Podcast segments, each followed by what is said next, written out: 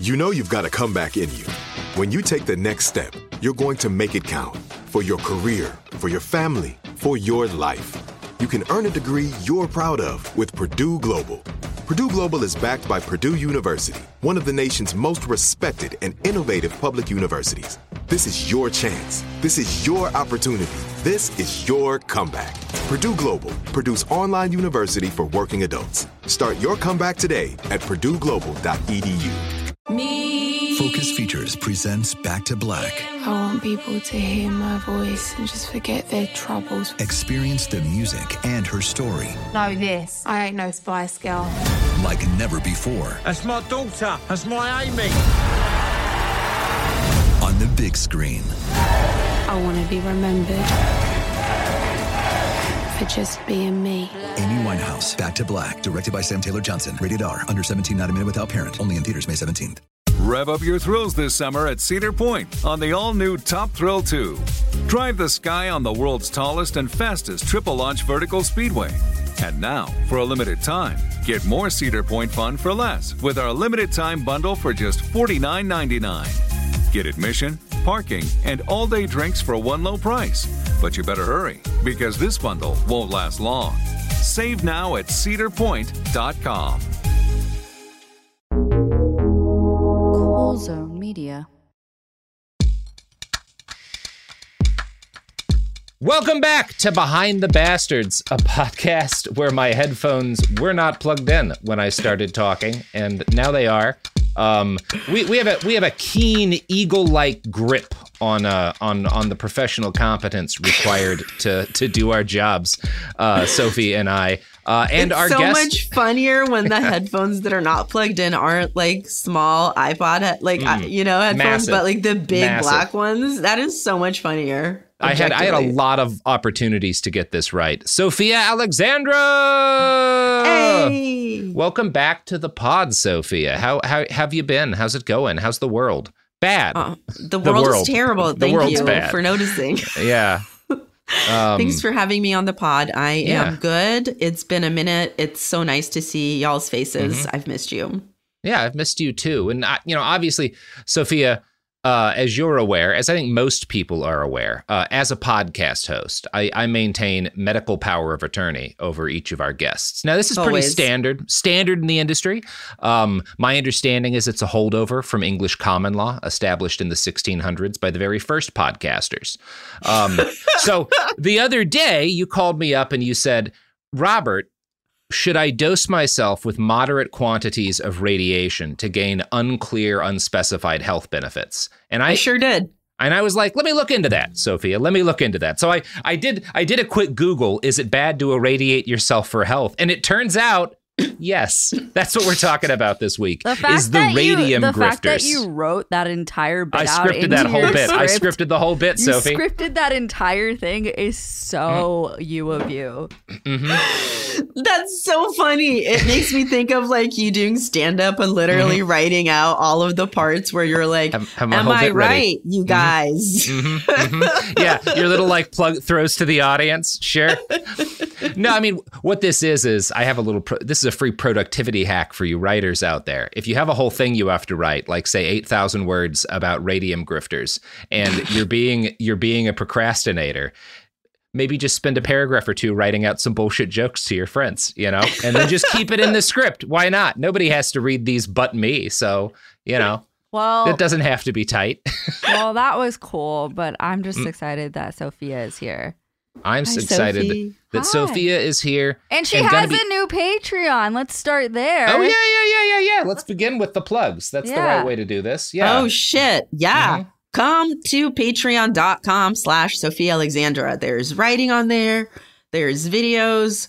There is just random shit I'm into, like Gaylor and relationship anarchy and making clay pots and John Lee Hooker. I don't know. I'm a weird bitch. Come through. hmm Well, check that out, uh, and um, you know, check out check out Sofiya Alexandra's many other uh, podcasts that she's done with us too. Some of our our very best, and this is about to be this one, Sofiya, going to be a classic because we're getting back to our roots here. You know, we've been covering some dark shit a lot on this show, and you know, we've really gone hard oh, on really? the corporate That's, grifters. that comes as a surprise to me. this the is a woman fun one. that has ho- guest guested on more dead baby episodes than anyone. Mm-hmm, No So it's dead babies. Crazy that this is going to be a dark one. a lot of dead people, but not dead babies.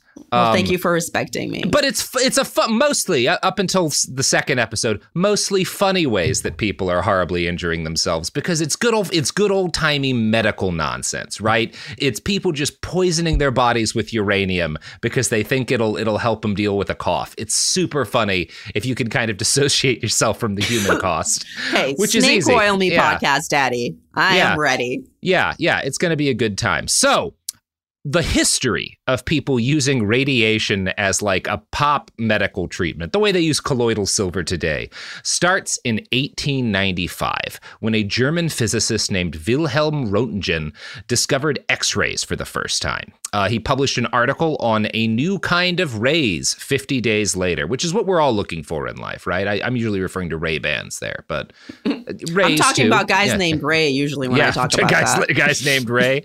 Yeah. Um, I've had good re- relations with guys named Ray. You know, I It's, only uh, fuck men named Ray. It's Wow. terrible. that's like uh, w- th- like that that diet where you only eat red things. Like Yeah, yeah, yeah, yeah. It's just, fuck as effective. Yeah, I'm just I'm either celibate or I get hit a lot. That's Mm-hmm. Yeah. what it is. that is the duality of Ray. Yeah. Hey everyone, uh, my notes on this were a little messy. I just wanted to add that while it was Roentgen who discovered X-rays, uh, the guy who actually it kind of discovered radioactivity as a phenomenon was Henri Becquerel. Um, he worked with the Curies. Uh, he shared a Nobel Prize in 1903 with Pierre and Marie Curie. Um, it was, I believe, Marie Curie who named radioactivity, but Henri was the guy who kind of first started discussing the phenomenon after the discovery of X-rays. So, uh, in 1898, a famous scientist power couple, Marie and Pierre Curie, found radium in a sample of uraninite. Um, these are kind of we're going over like sort of the the birth of understanding radiation as a thing. Radium was soon found to have properties that were like si- similar to X-rays, right? You could like expose photo negatives and stuff with it, um, and a new field of study in this uh, this kind of wondrous and magical property that certain materials had started to open up. And obviously, X-rays. I mean, even today, like reading about studying radiation, it's like wild. It's like space alien shit, right? So obviously, people in the late 1800s starting to realize how radiation works is uh, it, it it's not just like fascinating to scientists, but it also you know, honestly, a, a good comparison note is in popular culture, radiation was treated in this period very similar to how people are treating AI now, where like some people are, you know, just trying to be reasonable about it and say like, well, it may have this application or that, and other people are saying this is the the silver bullet to every problem in society. You know, now it's like we can just add AI to every problem and it'll fix it. And back then it was AI like we just got to more- irradiate everything. AI and world hunger. Yeah, yeah. And that's the attitude. They're like, yeah, we can end world hunger. You just irradiate all your crops. It'll be great. yeah. That is that is like how this where this is going to go. Um, a Japanese scientific journal published Roentgen's work in 1896. A Japanese physicist constructed one of the first X-ray machines the same year to beam crystals with X-rays for purposes that are not clear to me. Um, the first X-rays do you were mean n- crystals? Like like like the like, rocks, like quartz or yeah, whatever? yeah. He was shooting them. I think he was like, crystals are cool, X-rays are cool. Let's see Put if 'em we can let's see what happens. It's a real PB and J situation. Yeah, they had X-ray machines in Japan for like a surprisingly long time before anybody started using them for like medical purposes. They were just like shooting random shit with them to see what it would do, That's which is fair. Yeah, kind of awesome and what Yeah. I would do. So yeah, yeah, yeah. Basically, um, also though so- that's why I'm not a doctor. yeah, yeah, that's why I'm not. But you know, these people barely were, right? It was the 1890s. Um, most early radiation researchers did learn quite quickly that this stuff was. They didn't. I, I wrote that they learned it was not something to play with. They played with it constantly, but they learned that it was a dangerous thing to play with, right?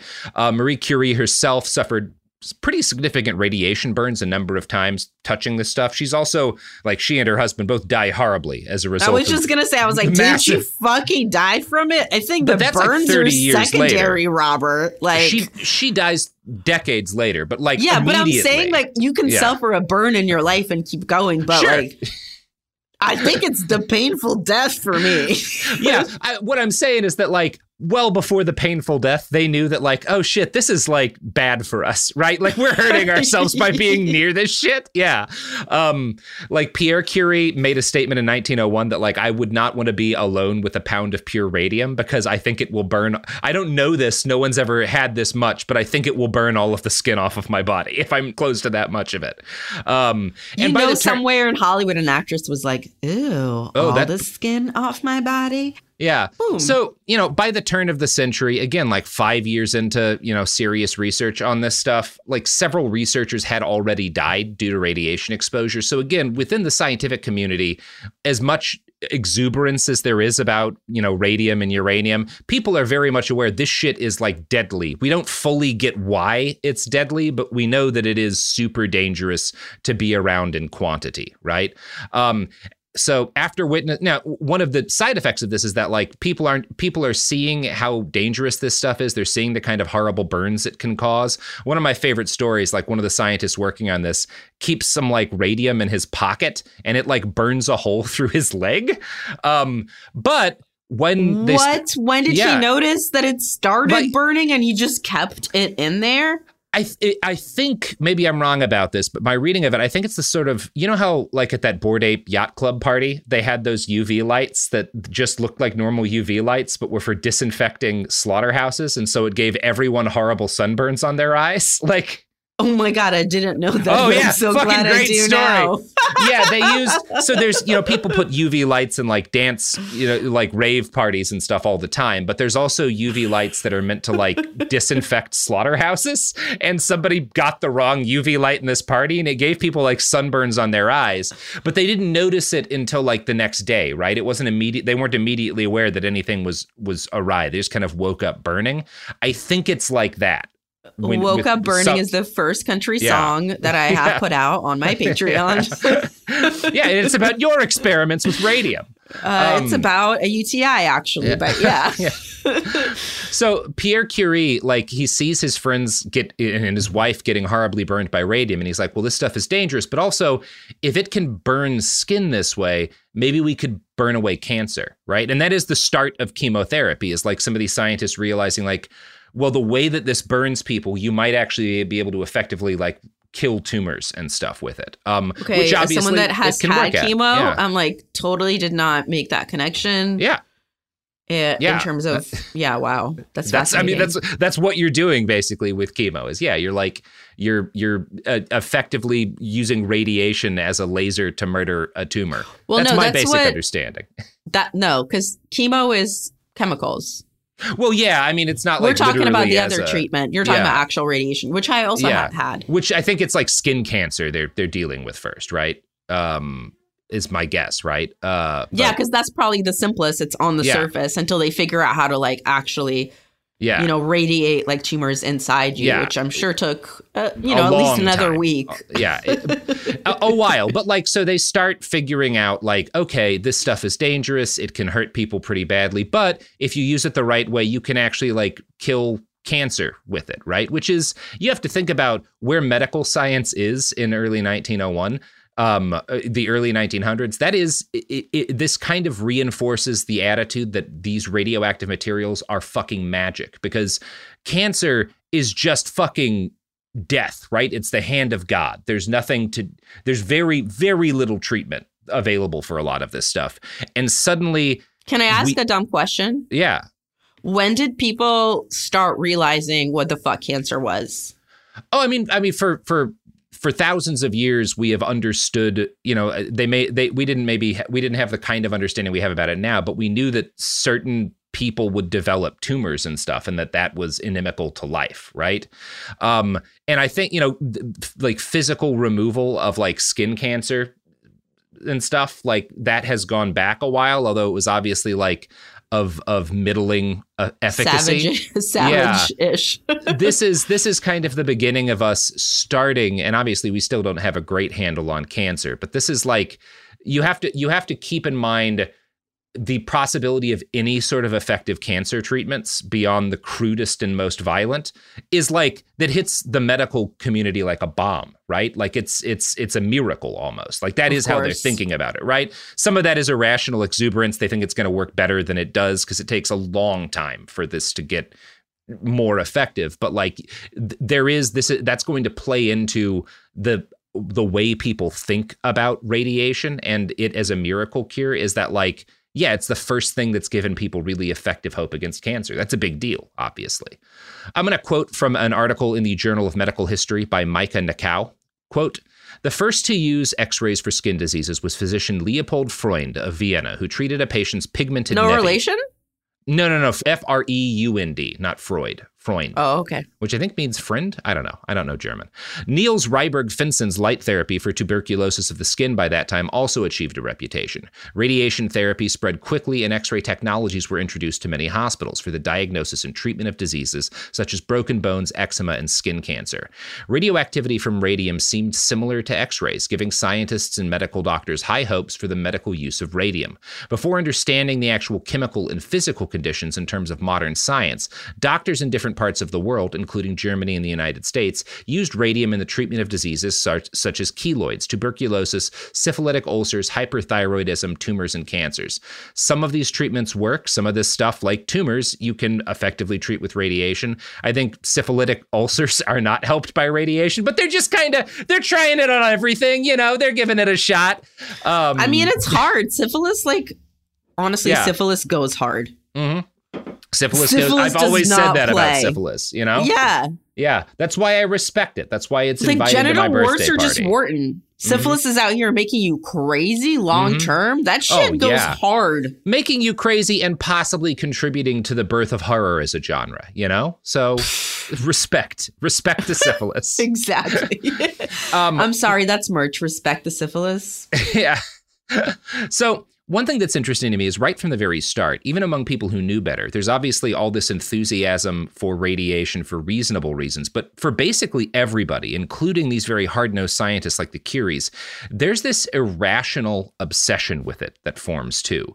Marie Curie wrote about it. She she would often write about it as my beautiful radium, um, and would discuss kind of with this sort of awe her feeling at the glow that pure radium have. Quote: Oh, it's a jerk off situation. Yeah. Oh, it's hot to her. She's hot. She's hot for radium, right?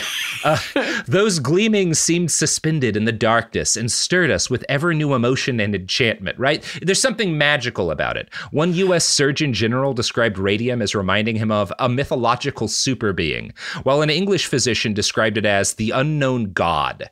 And again, we're not doing nuclear shit, right? This Nobody's is wild. This is like how fanboys talk about Elon right? Musk. That's yeah, crazy. yeah. It is. It is. I think honestly the best the best touch point for for how people were talking about radium at the turn of the century and radiation at the turn of the century is like AI and shit. It's just this. Com- the discussions of it are often completely divorced from what it can actually do because it just seems magic. You know. But no one's Um, out here like writing sonnets, being like my beautiful AI. They're having the AI write those sonnets, and they're dog shit. yeah. You're not wrong. Yeah. so, newspapers reporting on early medical studies into radium as a cancer treatment published breathless reports with titles like Radium is restoring health to thousands. This is the last time we're going to talk about radium that way. In 1904, John McLeod, a physician at Charing Cross Hospital in London, developed radium applicators to treat internal cancers and showed evidence that they shrank tumors. This is like, I think, the birth of kind of modern chemotherapy, right? First, we're using it to just kind of like shoot rays at sort of external cancers and the like. McLeod figures out the, the and I'm, I'm assuming this is horrifically crude, but like here is how you deal with like you in, in basically use radium to kill internal tumors. In a in the earliest manner of like what we are doing today, more or less, right? Um, this was treated as a go ahead by some in the medical community and many, many grifters in the quack medicine industry to start dumping radium into every conceivable product, right?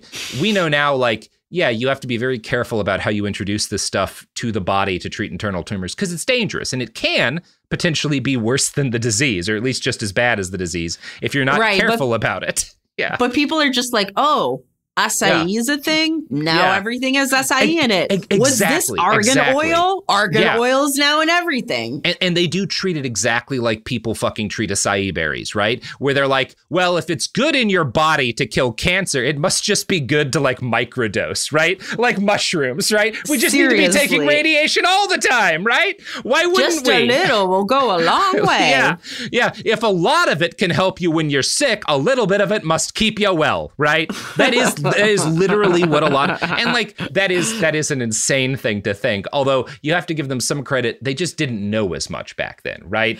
Like I'm not every- clowning. Like Yeah. all of us are stupid too. yeah, yeah, yeah. They were as dumb as we are, just Exactly. you know, about different things slightly. We just don't know yet what Yeah. we've been extremely stupid about. Oh yeah, yeah. No, I mean I still think we're gonna find out that like a lot of the stuff in our sodas is the worst thing ever. They're gonna talk about some of that, sh- but also maybe not. Um, it'll probably just be you know all of the all of the fucking gasoline fumes in the air. That, but like literally, they were like, "Hey, Lacroix is made of like Mhm. fucked up stuff," and everyone Yeah. was like, "Cheers!" and popped Yeah. another fucking six pack. Like Yeah. no one cares. No one cares. I mean, I'm drinking fucking. Uh, it, it says it's brewed with real tea and lemon, but it's one of those nonsense bubbly waters. Who knows what kind of poison is in this fucking thing?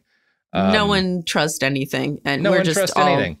slowly dying. That's it. It is i do love it whenever like my friends that i spent 10 years doing drugs with get like uh, on a health kick and are like no i'm not going to drink that diet soda because it's got this and it's like man i know what we snorted together right like, like, You're like, I- um, that cocaine smelled like a fucking gas station okay I've seen you smoke whatever you found between Yeah. the cushions Yeah. of the couch. Yeah. Now we care about aspartame or like whatever. fucking Eric, I watched you pick up a half-smoked cigarette from outside a bar and light it because you were that drunk. Like, don't don't talk to me about fucking aspartame. yeah, and you lit the filter, dog. yeah, yeah, you you started on the filter. so. People are getting real excited about radiation, and the seemingly magical properties of radium were reinforced by a series of discoveries around the turn of the century, and this I wouldn't have guessed into the healing properties of hot springs. Now, if you like spend a lot of Oh. time reading Victorian novels, right? There's basically always a character who gets sick and has to take to the the spa town to like take in the vapors, right? Take in the the waters and shit, right? Like that goes that's a Yeah, trope. you go convalesce always. Yeah. And I think probably for as long as there's been civilization, people have known, wow, I felt better once I got in that hot spring. It's probably good for me. And it is actually for pretty basic reasons, right? For what soaking in hot water can be really healthy for your joints and your muscles. It can relieve You know what's pain. better than Yeah. just a hot spring, Robert? Is a hot tub with, yeah, it's, well, no. What if we combine two of our favorite things? yeah. Well, actually, this is weird. What they find is that those things have always been combined, right? So they're they're trying Wait, to figure out radium and hot springs have always Alwa- been combined. Always been together. Yeah, yeah. That is a, a property. I'm going to explain this. It actually makes a lot of sense. I just had never thought about this before. So, um, you know, there's this folk belief that has some backing in it that like hot springs are good for your body, right? Um, and they didn't really know why? Um and and so uh, they start at the same time as they're discovering you know that radiation is a thing how it works. There start being scientists who are trying to figure out like what is it about hot springs that have healing properties? And i'm gonna i want to read from a write-up on radium patent medications in the journal of the american medical association here this is talking about researchers studying hot springs. They noted throughout history hot springs like those at Brambach in Germany, Ischia in Italy, and Salle de Bain in France had been touted as panaceas for a variety of ailments, including rheumatism, cretinism, impotence, and melancholy. These salutary effects were achieved only when the waters were drunk or their vapors deeply inhaled. Bottled water from these springs rapidly lost its potency. The great German chemist Justus von Liebig attempted to analyze the waters from Gastein springs, eventually ascribing their power to a dissolved gas gas with mysterious electrical effects. In 1903, the discovery was made that the apparent pharmacological agent in these waters was radon, radium emanation, an alpha particle emitting gas with a half life of less than four days that was produced by decaying radium.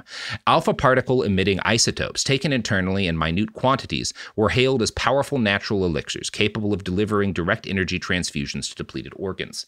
So, I have a basement, right? This is not the case everywhere that there are basements. I think, really didn't think it- your it is- transition from that quote was going to be so I have a basement. it, it, it's it's relevant because in the Northwest, at least, and I've only ever had a basement here in Texas. We don't have basements because the ground's weird.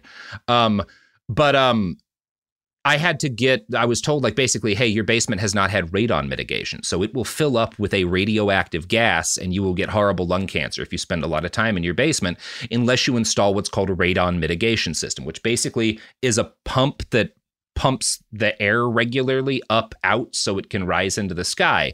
But it's just that like because of decaying radium in the earth, the dirt is filled with radon, right? That that gets in things. So if you have a basement, it will fill with radon. And these hot springs, because they're they're being fed from like underwater, you know, s- rivers or pumps or whatever, fill like also have radon in them. Now, the radon is not causing the health benefits, right? That's just because it's nice to be in hot water. It's good, it's relaxing, it's good for your muscles and joints. But they're starting to realize there are health benefits to radiation, and they realize that a lot of hot springs have natural radon gas. And they're like, the radon is what makes springs good for you. So clearly, if we just dose people with radon, it will make them healthier, right? It's the That's danger of conclusion. correlation Yeah. uh, being, you know, causation. It's Yeah. not. Yeah. It's like that's exactly the radon's also happening. there, but that's Yeah. not. Yeah. Yeah. And that's what like they decide is like, oh, it must be the radon that makes the hot springs good for you. Everyone should start taking as much radon as they fucking could. Um, so this is this is going to take off very quickly in the early 1900s. And initially, it is not like radiation, putting radiation in food and medicine is not regulated, especially in the United States. Now we had Yeah, at this why point, would be? yeah. we had at this point in 1906 we passed the pure food and drug act right we've done episodes on this it was part a large part of it was in reaction to like the fact that milk kept killing entire cities worth of babies when it would be full of worms or whatever radon though radium was not regulated under the pure food and drug act because it's a natural element which is still this is still a problem with like supplements today where they're like you can make a lot of bullshit claims and like sell people. Alex jones says all these sells all these nonsense supplements. And it's like well it's it's a natural element. It's not a drug. So you can you can basically do whatever as long as you avoid a couple of easy pitfalls. This is how they're what's this is how radium gets introduced to the american diet is they're like well the fda says it's it's it's natural. So you can put as much of it as you want in your milk.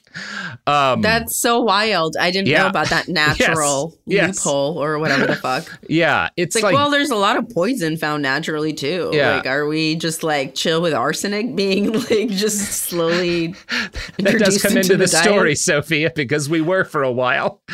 Oh, Um, I'll yeah. shut the fuck up. So all of these fraud treatments start spilling out into pages of newspaper and magazine ads with bold claims like "remarkable new radium cream liniment dri- drives out pain from aching joints and muscles instantly."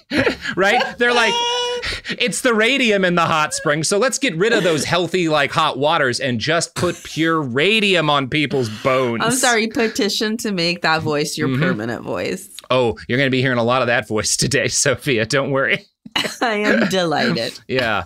So the reveal that so many healing springs gave off radon, again, it doesn't mean that that's why. like the good things, like I, I don't, we don't spend time in our basements as places of healing just because they're full of radon. But uh, dumb, ti- dumbass old timey people, you know, they're not as smart as you and I is, right? You know, we we's we's smarter than this. We would never do any. We would never, for example, take a cattle deworming medication because we believe it's going to cure all of our sicknesses.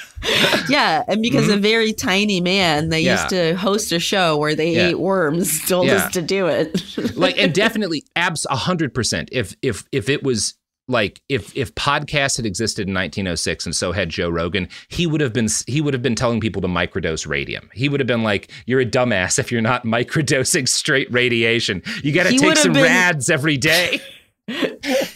he would have been glowing. yeah, he, entire he, he would have been fucking yeah, nothing but elk meat and fucking radium. Um, so the name of the new therapy that a lot of health grifters start pushing based on these ideas is called mild radium therapy, as opposed to like what we're actually doing when we're treating cancer, which is a much heavier dose, right, of this kind of stuff. So mild radium therapy is basically we're microdosing this shit, you know.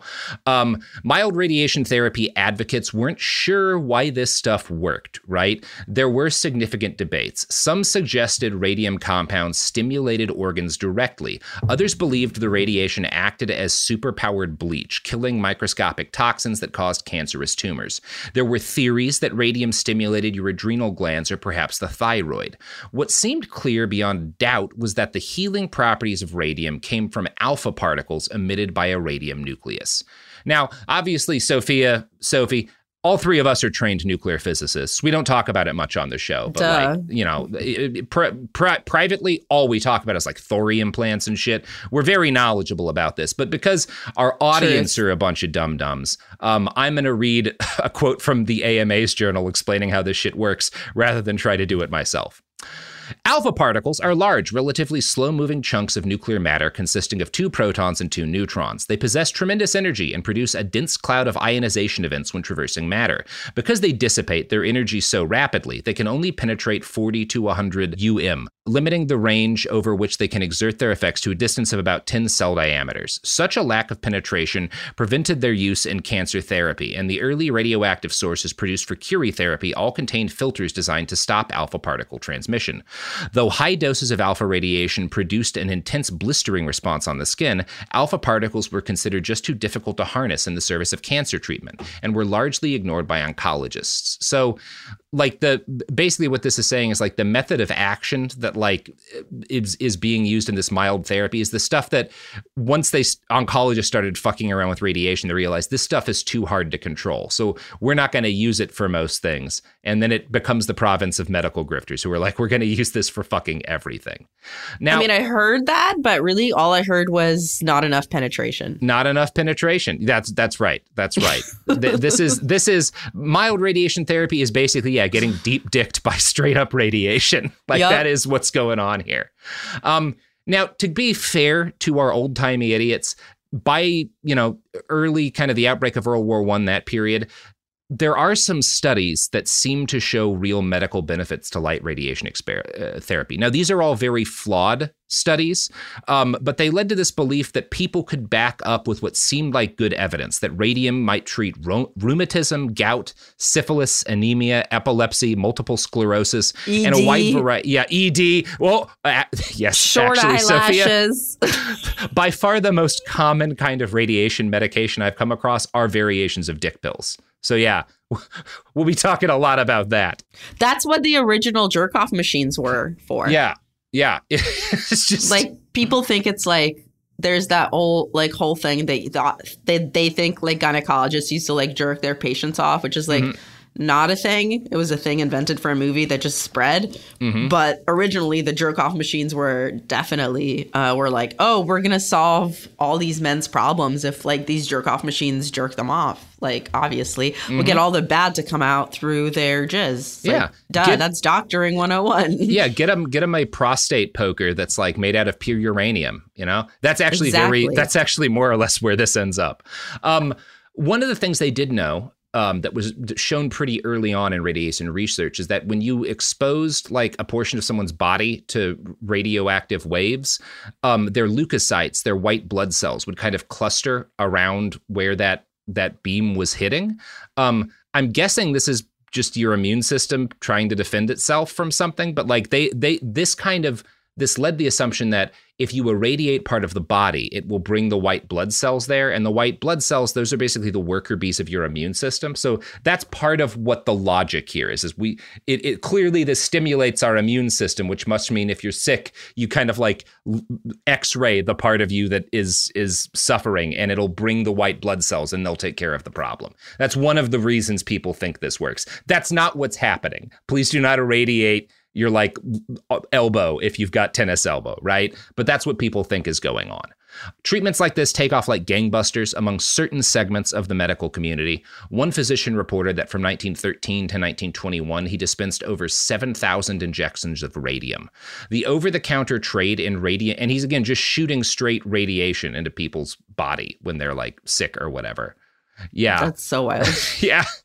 the over the counter trade in radium based pharmaceutical remedies was even more widespread. One of the most popular early devices was inspired by the supposed benefits of radon hot springs, the Revigator by R.W. Thomas. This was basically a big crock pot type device that you you poured your water in. It has a spigot, and this is like how you drink your water every day, right? You pour it into it's like a filter bottle, right? But you know what the bottle is made out of? Tell me. Pure uranium. it is it is a cistern of uranium that you pour your water in and you're supposed to drink 6 or 7 glasses of uranium water every day. hey, I'm sorry, that's flawless. Yeah, it would have been a lot easier to make like a back backyard nuclear weapon back in the day. But um you know who will teach you how to make an atomic bomb? Our the sponsors, yeah. Next goods and services Mhm, providers. We are sponsored entirely uh, by Doc Brown from the first Back to the Future movie. Um, and there's nothing he loves more than giving people access to nuclear weapons. My favorite spring cleaning takeaway is the post clean clarity you get. Wow, how have I been living like this? It's kind of like when you find out you've been paying a fortune for wireless, when Mint Mobile has phone plans for 15 bucks a month when you purchase a 3-month plan. Wow, how have I been affording this? It's time to switch to Mint Mobile and get unlimited talk, text, and data for 15 bucks a month. Say bye-bye to your overpriced wireless plans, jaw-dropping monthly bills, and unexpected overages. Mint Mobile is here to rescue you with premium wireless plans starting at 15 bucks a month. All plans come with high speed data and unlimited talk and text delivered on the nation's largest 5G network. Use your own phone with any Mint Mobile plan and bring your phone number along with all your existing contacts. To get this new customer offer and your new 3-month unlimited wireless plan for just 15 bucks a month, go to mintmobile.com/behind. That's mintmobile.com/behind. Cut your wireless bill to 15 bucks a month at mintmobile.com slash behind. $45 upfront payment required, equivalent to $15 a month. New customers on first three-month plan only. Speed slower above 40 gigabytes on unlimited plan. Additional taxes, fees, and restrictions apply. See Mint Mobile for details. Top Thrill 2 is like no other course. Two 420 foot vertical speedways, three launches. All right, let's talk strategy. Copy that, driver. Go for maximum acceleration off the start. Measure that. You've got a short straightaway to push from 0 to 74 on the first vertical speedway. And what about the rollback? Rollback will set you up for an explosive reverse climb 420 feet in the sky so you reach 0 G's in total weightlessness. 420 feet of straight up speed. Let's get it. Top Thrill 2, the world's tallest and fastest triple launch strata coaster. Get your tickets at cedarpoint.com. Hey guys, it is Ryan. I'm not sure if you know this about me, but I'm a bit of a fun fanatic when I can. I like to work, but I like fun too. It's a thing. And now the truth is out there. I can tell you about my favorite place to have fun Chumba Casino. They have hundreds of social casino style games to choose from, with new games released each week. You can play for free anytime, anywhere. And each day brings a new chance to collect daily bonuses. So join me in the fun. Sign up now at chumbacasino.com. No purchase necessary. VGW Group. Void were prohibited by law. See terms and conditions. 18 plus. And we're back. So, uh, I want to read a quote from the book Quackery by Lydia Kang and Nate Pedersen next, talking about this uranium water dispensing system. And if you had any leftover water at the end of the day, advertisements encouraged consumers to water their plants. One of the problems with the Revigator, besides slowly poisoning people with about five times the radium concentration recommended for drinking water, was its lack of portability. Several similar but smaller devices sprang onto the market, including the Thomas cone, the Zimmer emanator, and the radium emanator, all of which operated on a similar principle that you simply plopped them into water you were about to drink. These devices, collectively dubbed emanators, were typically manufactured from carnotite ore, a primary ore of uranium. The uranium would gradually decompose, producing radium and radon gas in turn, which then infused the water to make it radioactive. So you're just dump in some uranium in your water to take like a sip, you know? That's what you need, right? You know, it, it, it just a little bit of uranium. It's good for you. Yeah. Here's It's called a you. Chernobyl mm-hmm. chai. Please Yeah. don't disrespect it. Thank you. Oh man, It- yeah, that it does sound. And one of the things that's weird, I haven't found a good explanation of this, but a lot of people report they feel better, they feel invigorated, they feel energized when they start consuming this stuff, and a lot of that is certainly has to be the placebo effect. I do wonder if maybe like there's a physical just because of it's doing shit like it may, maybe there's some sort of weird high that comes from taking radiation in this way. I don't know how you would like study or prove that objectively, but a lot of people do seem to report like, yeah, I felt like I had more energy. Now all these people die horribly of cancer like 5 years later, but it does seem to make people but very like- energetically. they pass Yeah. with real pep. I, I haven't found like a solid explanation for this, but I there are enough reports that a lot of people seem to experience, and maybe it is all placebo, but it seems like it's more consistent than you'd see for that. I don't know. But it does seem like people experience some like beneficial, like they feel good on this stuff for a while. So maybe there is some sort of weird high you get when you're poisoning your body with radiation. I don't know. Um, but that is that is at least how people report feeling when they're on this stuff, right? Um, now, if you're making health products in the early 1900s and you really want to provide people with the maximum benefit, of course, people barely drank water back then, right? It was all highballs, you know? Um, so if you want. yeah, it's like it was like stupid. People Mhm. would make fun of you if you drink water. They're Yeah, like, you fucking dumbass Yeah. square Fish little fucking it. bitch. Yeah. Uh, So- and they're talking to a baby who's trying Yeah. to literally drink milk out of its mother's Yeah. teat. Yeah, They're like a- just like, you are a dumbass. Where's your fucking Manhattan? I do say that to babies often. Um, but so if you want people to get enough radiation in the early 1900s, water is not your best bet. Cigarettes are. And so the good people at Oh, the fuck. Abe Tobacco Company in Baden, Germany, started producing the world's first radium laced cigarettes for when you really want to give your lung cancer some chest hair, right? like that lung cancer's not doing enough on its own. You gotta, you gotta really pu- fucking pump those numbers up. That's some rookie lung Oh, cancer you got. Now, that is insane. That is like one of the craziest things I've ever heard. But the craziest thing is that, like, while these radium cigarettes had a lot more radium than normal cigarettes, cigarettes already have radium in them. Cigarettes actually have like more radium than you would guess in them. Like all of our cigarettes are to some extent radioactive. I did not know this. I actually That's found this crazy. out I had no idea. Yeah.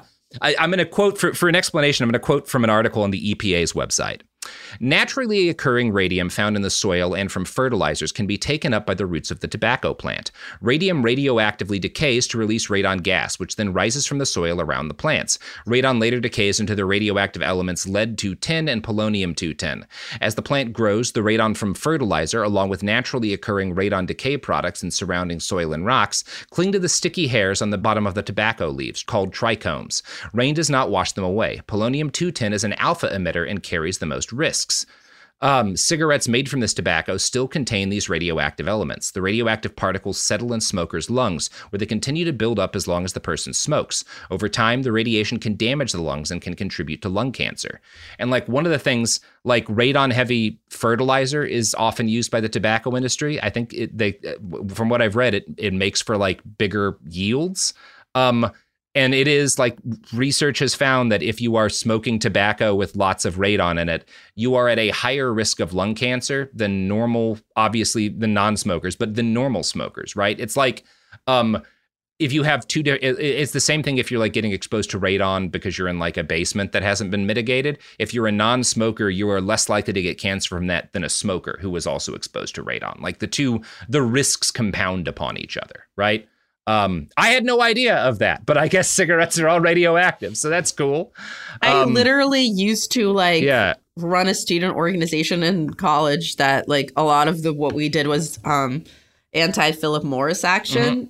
And I s- Yeah. knew all this other shit about them, did not know this. Yeah, neither did I. Um, Wild. Yeah, so that's cool. All of this brings me to the story of our actual bastard for the episode, William John Aloysius Bailey. Um, that is, we have we do have a specific I refuse to have a name. here. I refuse to hate a name, a man that has Aloysius in his Aloysius, name. I know, I know. Aloysius. Fucking nonsense name, right? Like, how fucking dare you? So, Will Bailey, uh, born May 25th, 1884, in Boston. Um, we have woefully little about his childhood or his early life. He seems to have come from a working class background, pro- probably poor would be a better way to describe it. Um, one writer in Scientific American described him as growing up in a tough neighborhood. Um, and he has a rough uh, background. His dad, who is a cook, dies when he's very young. Um, he has he is he dies when he he dies when Will is young, but he dies after having fathered nine children. Right. So Holy shit, he was getting it in. How old was he? he I, I couldn't have been that old, right? Um, so he must have just been putting one out per year from the time he was like 16, you know? Um, Damn. Yeah, yeah, putting in work, putting in work. Um, but this means that like his so Will's mom is always single. She doesn't remarry. So she is on a single mother's salary, 15 bucks a week, raising nine kids. Um, Oh, that and, and is I, no ow. no, uh, and I looked it up. That's about in modern terms. That's the equivalent of raising nine children on two thousand dollars a month before taxes. Like I don't know how you do that. I have literally no idea not- how you that's do that. not possible. that's like that's a fucking nightmare. Like that is um yeah, just uh, uh, horrifying to comprehend. And and and and like you said, before taxes. before taxes. We don't know. I, I haven't found much really about his mom or about his background, but like just from what we know, she kind of sounds amazing. Like she was, she, she somehow managed to pay for William to go to a private school. Like it becomes clear that he's a That's really insane. gifted kid. She manages to pay. She sends him to the Boston Public Latin School, which is like the I think the oldest public school, like private school, but public is in anyone can go if they pay in the country, right? Um, so a very prestigious institution. It is the kind of private school you send your precocious young boys to if you want them if they basically like what its its big It's reputation good is like for precocious young boys. yeah. If you're if you've got a gifted kid and you want him to go to an Ivy League school, but you don't have family money or like like legacy admissions, you send them here and it like it, it specializes in getting these kids ready for the Ivies. He does really well. He graduates high school 12th in his class. Um, and he and his mom basically have a goal of getting him admitted to Harvard. Um, he does not do great on the entrance exam, particularly his science stuff is bad, but he gets accepted anyway. Um, and he he enters Harvard as a freshman in 1903. Again, we don't know a lot about what was going through this dude's head as a kid. From what we know about his background, the poverty and, and struggle that his mom has to go through, I think we can infer he grew up used to being very poor and fucking hating it, right? This guy's goal, I want to go to Harvard. I want to like, I, I, I want to make something of myself. I don't want to be poor. I'm not going to do, and like whatever I have to do to make money is going to be okay, right? That's the uh, that's the conclusion this guy comes to. And obviously, while he's in college, while he's sort of like starting uh, to to his formal education, um, it's the same period that all of these discoveries about radiation are happening. They're figuring out how, you know, about radon in hot springs. The Curies are doing a lot of their work. Um, so this is all kind of a boom period, both for public fascination and what seems to be this miraculous new scientific discovery. And also, the early 1900s is the boom period of what's called patent medication, which is basically random pills and elixirs that could be claimed to do anything because the FDA didn't really do a lot back then. Um, That's what I'm saying, y'all. Snake oil. yeah, yeah, he's he's he's coming of age in the snake oil era. Um, and while you know he's a smart kid, his grades are good at Harvard. He's always struggling to afford to stay there, right? And after about three semesters of increasing financial difficulties, William Bailey has a realization, which is. Why do I want to finish college when the really valuable thing is just having the degree? I've been to Harvard enough that I can talk convincingly about it, right? I can just drop out and lie. You know, it's 1903. Nobody's got the internet. Nobody's going to be able to check up on me, right? I just That's fake a di- diploma. Yeah, you get all the That's benefits the of college. best. Yeah. Fuck you, Harvard. Yeah. You can say you did whatever. No one. Yeah. How are what are they calling Harvard? Yeah, yeah. The Harvard cop's going to come after me. Fuck it. I'll just lie. Um, Exactly. So he moves to New York City. Uh, he gets a job at an import export business, uh, editing their catalog, and he he spends his free time scheming. His earliest plot, now that he's in this import export, he's dealing with like international trade and stuff. He decides he thinks he can convince the federal government to appoint him to be the unofficial U.S. trade ambassador to the Emperor of China. Again, he's like twenty. That's that's kind of ambitious, you know. I, don't know His how goals he, are sky Yeah. high. Yeah, he starts with a big one, um, and he decides to try to do this. He he spends hours, all of his free time, basically writing and sending letters to God knows, like huge numbers of U.S. government officials, right? And he's just like laying out, here's how I would modernize trade with China. You know, here's what I'll do if you guys make me this. Which, like, again, he doesn't know these people. He has never visited China. He knows nothing about it. This does not go anywhere, right? People do not buy buy into making him the ambassador. Um, so he gives this scheme up, um, and he starts traveling. He he starts living on the road, basically just like going to different countries, lying about his background, and you know getting whatever job it seems is going to get him the most money. This kind of ends in 1914 when he is in Russia working with the czar's government like consulting on oil drilling operations he has absolutely no experience here he does not know what he's doing but he's good at lying to the czar so you know um, that's a useful skill That will get you far. that can that, that will get you very far for about For three more years at this point and right then you will most likely get murdered. yeah, Just, yeah, and, what a fun and then the. Bolsheviks will kill you. Yes. Yeah. Um, but he's smarter than the czar because when the war breaks out, you know, being a fairly observant person, you get the feeling this guy understands people pretty well. He he decides quickly Russia's not going to be safe much longer. Heads right on back to the United States. He gets a job working in a machine shop, and he would claim in his letters You know, to at col- any point in history, if you make that proclamation, you will be right. yeah, yeah, yeah. Russia's a, Russia might not be safe anymore. Always a good call. Truly. So he decides I'm gonna, you know, he he's he gets back home and he starts sending letters, you know, to his former classmates from Harvard, all of whom are, you know, in their upper class careers and shit. And he just starts lying, telling them that I, he's invented patents for like motor vehicles, moving pictures, armor plates. He starts claiming to have invented a magneto generator. Don't fully know what that is. He's just kind of like lying about he's the, stuff to he's try the to Elizabeth impress people. Holmes Yeah. 1.0. Yeah. Yes, yes, he very much is that kind of guy. Now, what he's really doing is launching his career as a con artist. He founds a company called the Carnegie Engineering Corporation. Um, he has enough knowledge about industry terms, about like, because he's worked in sort of machine shops, that he can kind of fill out a convincing fake business prospectus. And he uses the name Carnegie because the Carnegie family are like the most famous industrial dynasty in the country at the time. So he just like sticks their name on his business because he figures Smart. like yeah, yeah, smart. He's, he he knows what he's doing. Um, and then he starts advertising, putting up ads in papers, being like, for just you know, I, I'm selling a six hundred dollar mail order automobile, and you can do it on credit. So you sp- send me a fifty dollar deposit, I'll ship you the automobile, and you'll pay it back later, right? Wow. Which seems like a great deal, right? You know, you get a car for fifty bucks. That's not bad. Sign me up. Sign me up. Um, of course, there was no factory and no mail order car. How dare you. Yeah, he's just lying.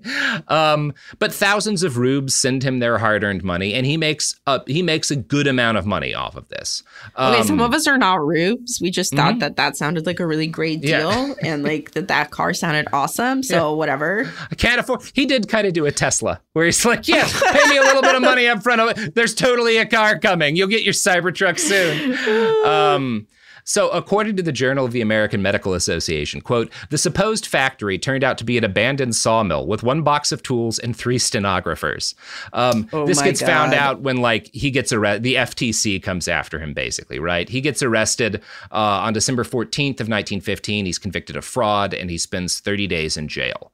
Um, like most conmen in similar positions, getting caught and being given a slap on the wrist merely convinced him to be more careful next time. So he opts to go for a real product. Now, not a product that works, right? But an actual physical item his customers will receive so that it's harder for them to like complain to the FTC. He's like, what I've learned Uh-huh. is I need to be a better con artist. Thank Mhm. you. Yeah, they It's really almost like challenged him. incarceration doesn't really fix No, anything. No. So I think weird. for for a guy like this, and I feel the same thing about Elizabeth Holmes because I don't think we're getting any safer by keeping her in a prison for 11 years. You tattoo on their face con artist, right? That that should mitigate the danger, right? They can stay free. Just everyone has to know that's a con artist whenever they walk past, you know? I mean, at the very least, maybe attach Yeah. it to like every credit check, every whatever you Sure, can possibly Other like run on the person, you Mhm. know? Because yeah. otherwise, like what? They're just learning how to be better criminals in Yeah. jail. It's like, I'm not really, hmm I don't think they need the help. Yeah. Either we have like, you know, instead of using the FBI for, you know, entrapping random people at mosques, we have a federal agent follow every con artist and every conversation they have, they walk up afterwards and say, she's full of shit. Like just absolutely full of shit. Like whatever she said to you, fucking lie. Do not give this person any money. That would be actually the Yeah. sickest job. I think that might work actually. Yeah. like you just come up with Mhm. individual like interesting ways to tell Mhm. um the person the same news Yeah. that that fucking person that you're on detail with or what uh, for Yeah. is like they're a con artist but you just like one time it'll be a singing telegram one time Yeah. Mm-hmm. it'll be balloons like you'll get a flash mob going you'll do the robot like i don't know you could just really go crazy You you could, and I think you know how there's always. I'm, I'm sure you have a few of these people in your life. I do. Like certain people are just like inherently trustworthy, and like everyone likes them. Like you send out like NFL scouts to the colleges and be like, Mm-hmm, "Oh, Chris, everybody likes Chris. Everybody trusts Chris. Chris, you want a gig? Like, America needs you. Yeah."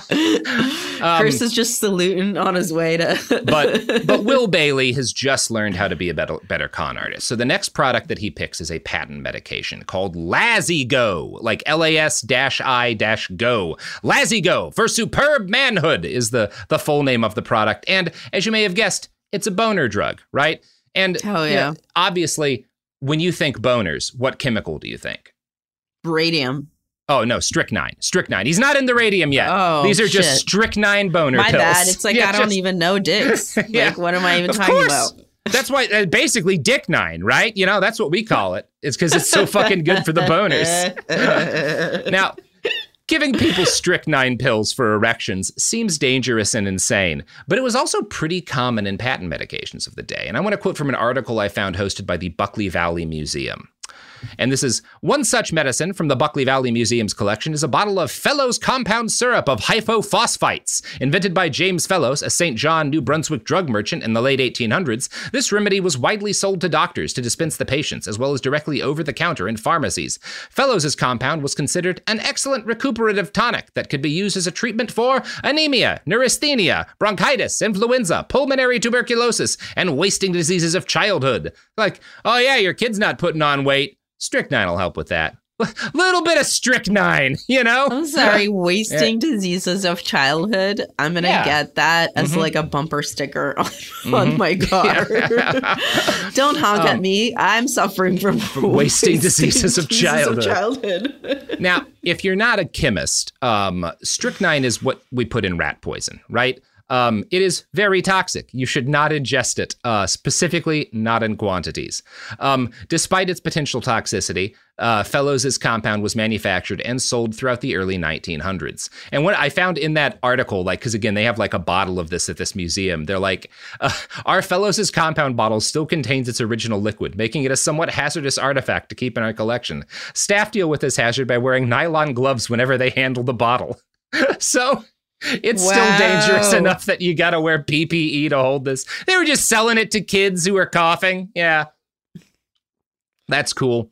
So, alas for William, the law caught on to his strychnine boner pill scheme, and he was fined $200 plus costs for, yeah, selling drinking rat poison. That's This- just not enough. Yeah, yeah, yeah, not enough. Nope, not a, and it doesn't stop him. All it does is it makes him think like, all right, clearly there's good money to be made in selling people dick pills. And you know, I am also he's also getting increasingly interested in like people are really obsessed with the endocrine system in this period. We are just starting to Mm. understand what it is. So he's like, I bet all problems are caused by issues of the endocrine system. I wonder, I, I, I want to sell ways people can boost their endocrine function, you know? Um, now, he's also aware that a lot of radium based patent medications are being released, and he's like, that seems like the fucking business to be in. Speaking of the business to be in, whatever business is This is- sponsoring our podcast is the business to be in. Love it. Hmm. Rev up your thrills this summer at Cedar Point on the all new Top Thrill 2. Drive the sky on the world's tallest and fastest triple launch vertical speedway. And now, for a limited time, get more Cedar Point fun for less with our limited time bundle for just $49.99. Get admission, parking, and all day drinks for one low price. But you better hurry because this bundle won't last long. Save now at cedarpoint.com. It is Ryan here, and I have a question for you. What do you do when you win? Like, are you a fist pumper? A woohooer, a hand clapper, a high fiver. I kind of like the high five, but if you want to hone in on those winning moves, check out Chumba Casino. At chumbacasino.com, choose from hundreds of social casino style games for your chance to redeem serious cash prizes. There are new game releases weekly, plus free daily bonuses. So don't wait. Start having the most fun ever at chumbacasino.com. No purchase necessary. Group. Void were prohibited by law. See terms and conditions. 18 plus. Xfinity has free premium networks for everyone this month, no matter what kind of entertainment you love. Addicted to true crime? Catch killer cases and more spine-tingling shows on A&E Crime Central. Crave adventure? Explore Asian action movies on Hi-YAH. Searching for something extreme? Check out skating, snowboarding, and more on Fuel TV Plus, the global home of action sports. And find crowd-pleasing bops on iHeartRadio's Hit Nation playlist. There's new free shows and movies to love every week. Say free this week in your Xfinity voice remote. We're back. So, at the turn of the decade, 1920, radiation therapy was uh, still at this point it's a bigger market in Europe than it is in the US because Europe is where a lot of radiation research starts. And over in Europe you can get radioactive candies that are like advertised like it'll make your teeth glow, which is great oh, shit. Oh my god. Fun. Great. I'm just picturing those Mhm. Instagram ads, you know? Yeah. Yeah. Where they're always just like selling that teeth whitening shit. Yeah. Yeah, yeah. It, it, I mean, that is exactly like how they're kind of marketing it, right? Mhm. Um, they're selling, you know, liniments, potions, gadgets, a lot of different wild shit. But the tipping point for U.S. based radium medication therapy is a tour of the states that Marie Curie takes in 1921. Now, obviously. Curie's a real scientist. I don't think she's a bad person. She's not trying to ignite like a scam medicine radiation industry. Your opening was she's a real person. I don't think she's a bad. She's a real sci- sorry, real scientist. Um, so she starts writing. She basically does this big tour of the U.S. where she's like writing on a train and like giving speeches all over the place at these stops about like all of the potential that that these different radioactive uh, compounds and elements have in medicine and a whole bunch of other things. Right. This is the birth of like of nuclear science, basically. So she's she's talking a lot about that kind of shit. She's very charismatic. She's well spoken, um, and she gets people excited. Again, the hype is a lot like the hype for you know AI or whatever. Um, the problem with this, and this isn't really her fault, but because she's such a good hype woman, a lot of dummies get convinced that radiation should belong in everything. And grifters like Will Bailey realize that like if I slap just like how like there's like Pepsi now that says made with AI on the fucking bottle, grifters realize like oh shit, if we just stick with ra- this has radiation in it, people will buy even more of this. They'll pay a fucking premium. Now, it's possible William Bailey met Curie at some point. We don't actually know that, but he was clearly inspired by her work. Um, and his own dabbling with radiation therapy escalates right after her 1921 tour. Bailey produces and circulates a translation of Curie's groundbreaking 1910 two volume book, Treatise on Radioactivity, which is what she got her second Nobel Prize for.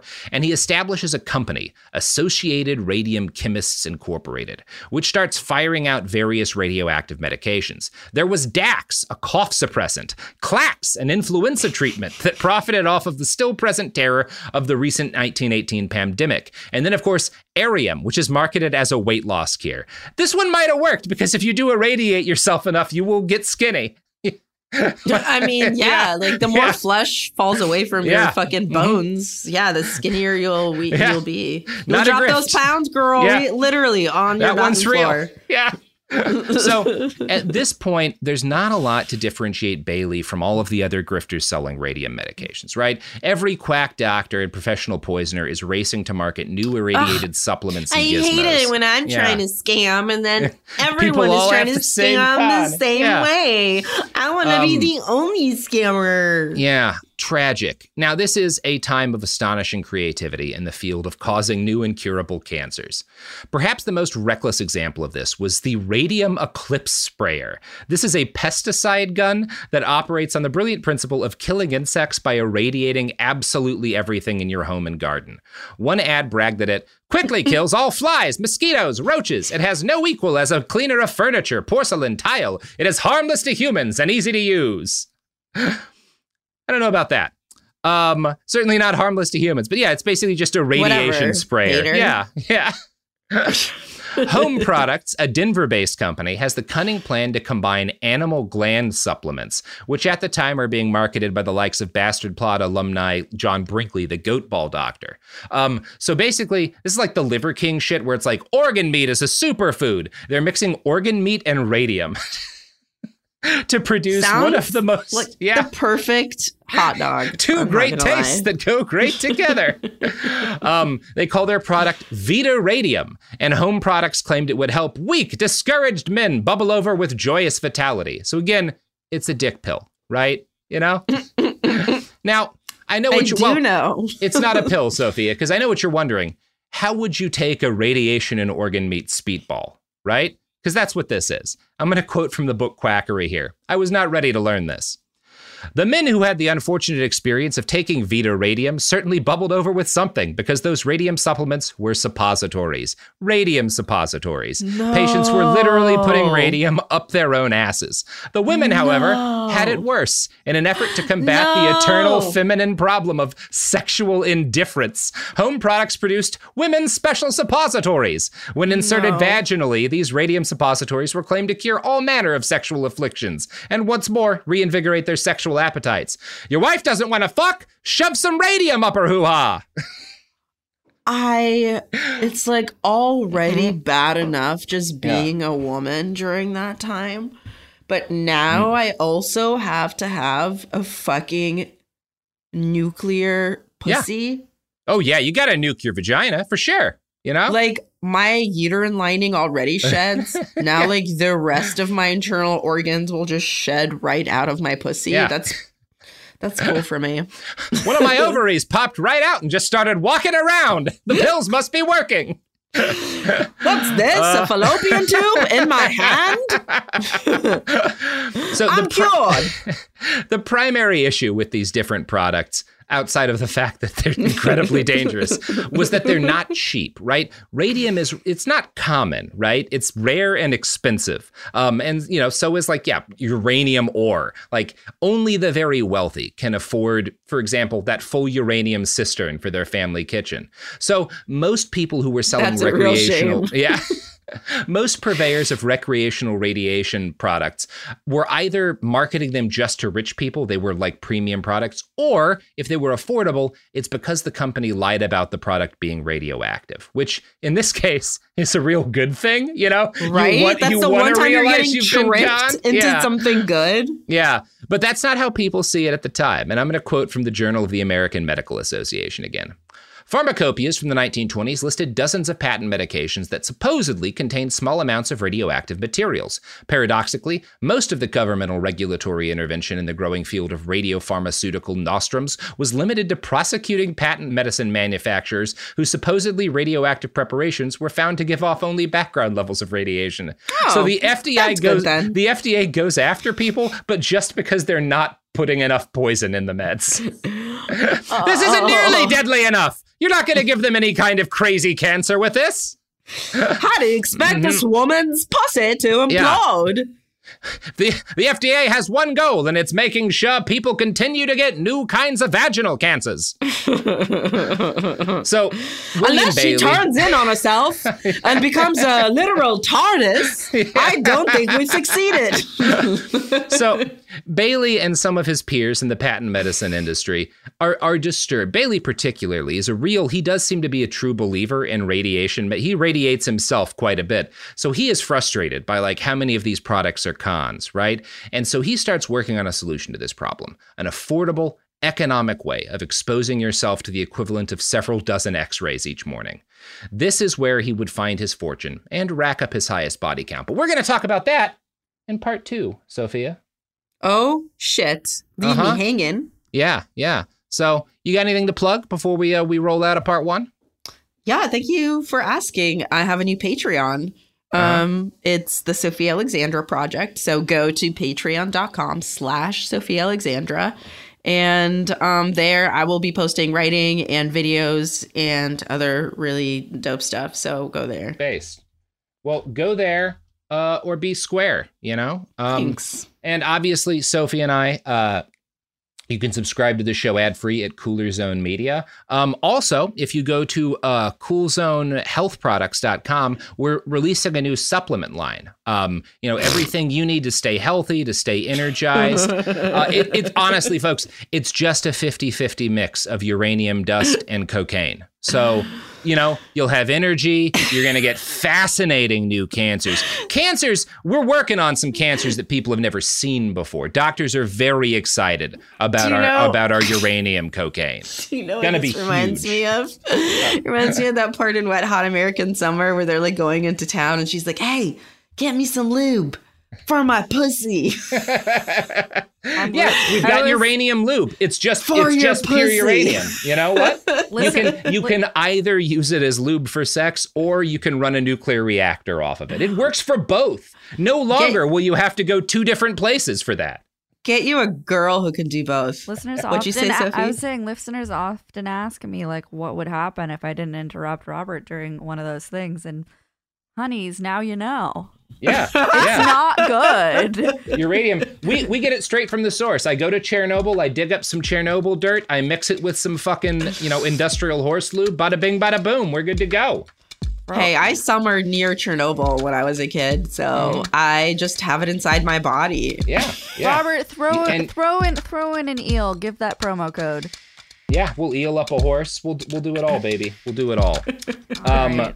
Anyway, see you all Thursday. Don't listen to Robert. Bye. Behind the Bastards is a production of Cool Zone Media. For more from Cool Zone Media, visit our website, coolzonemedia.com, or check us out on the iHeartRadio app, Apple Podcasts, or wherever you get your podcasts.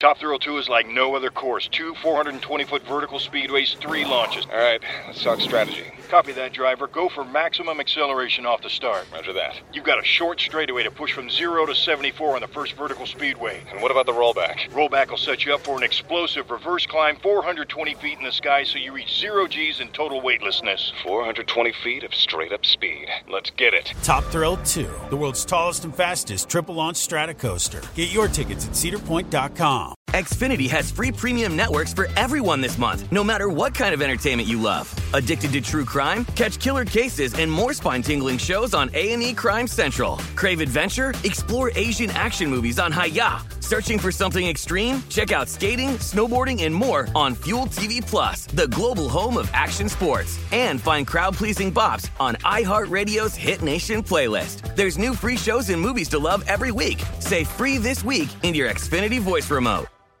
This show is sponsored by BetterHelp. It's a simple truth. No matter who you are, mental health challenges can affect you, and how you manage them can make all the difference. That's why everyone should have access to mental health support that meets them where they are and helps them get through. BetterHelp provides online therapy on your schedule. It's flexible, simple to use, and more affordable than in person therapy. Connect with a licensed therapist selected just for you. Learn more at betterhelp.com. That's betterhelp.com com.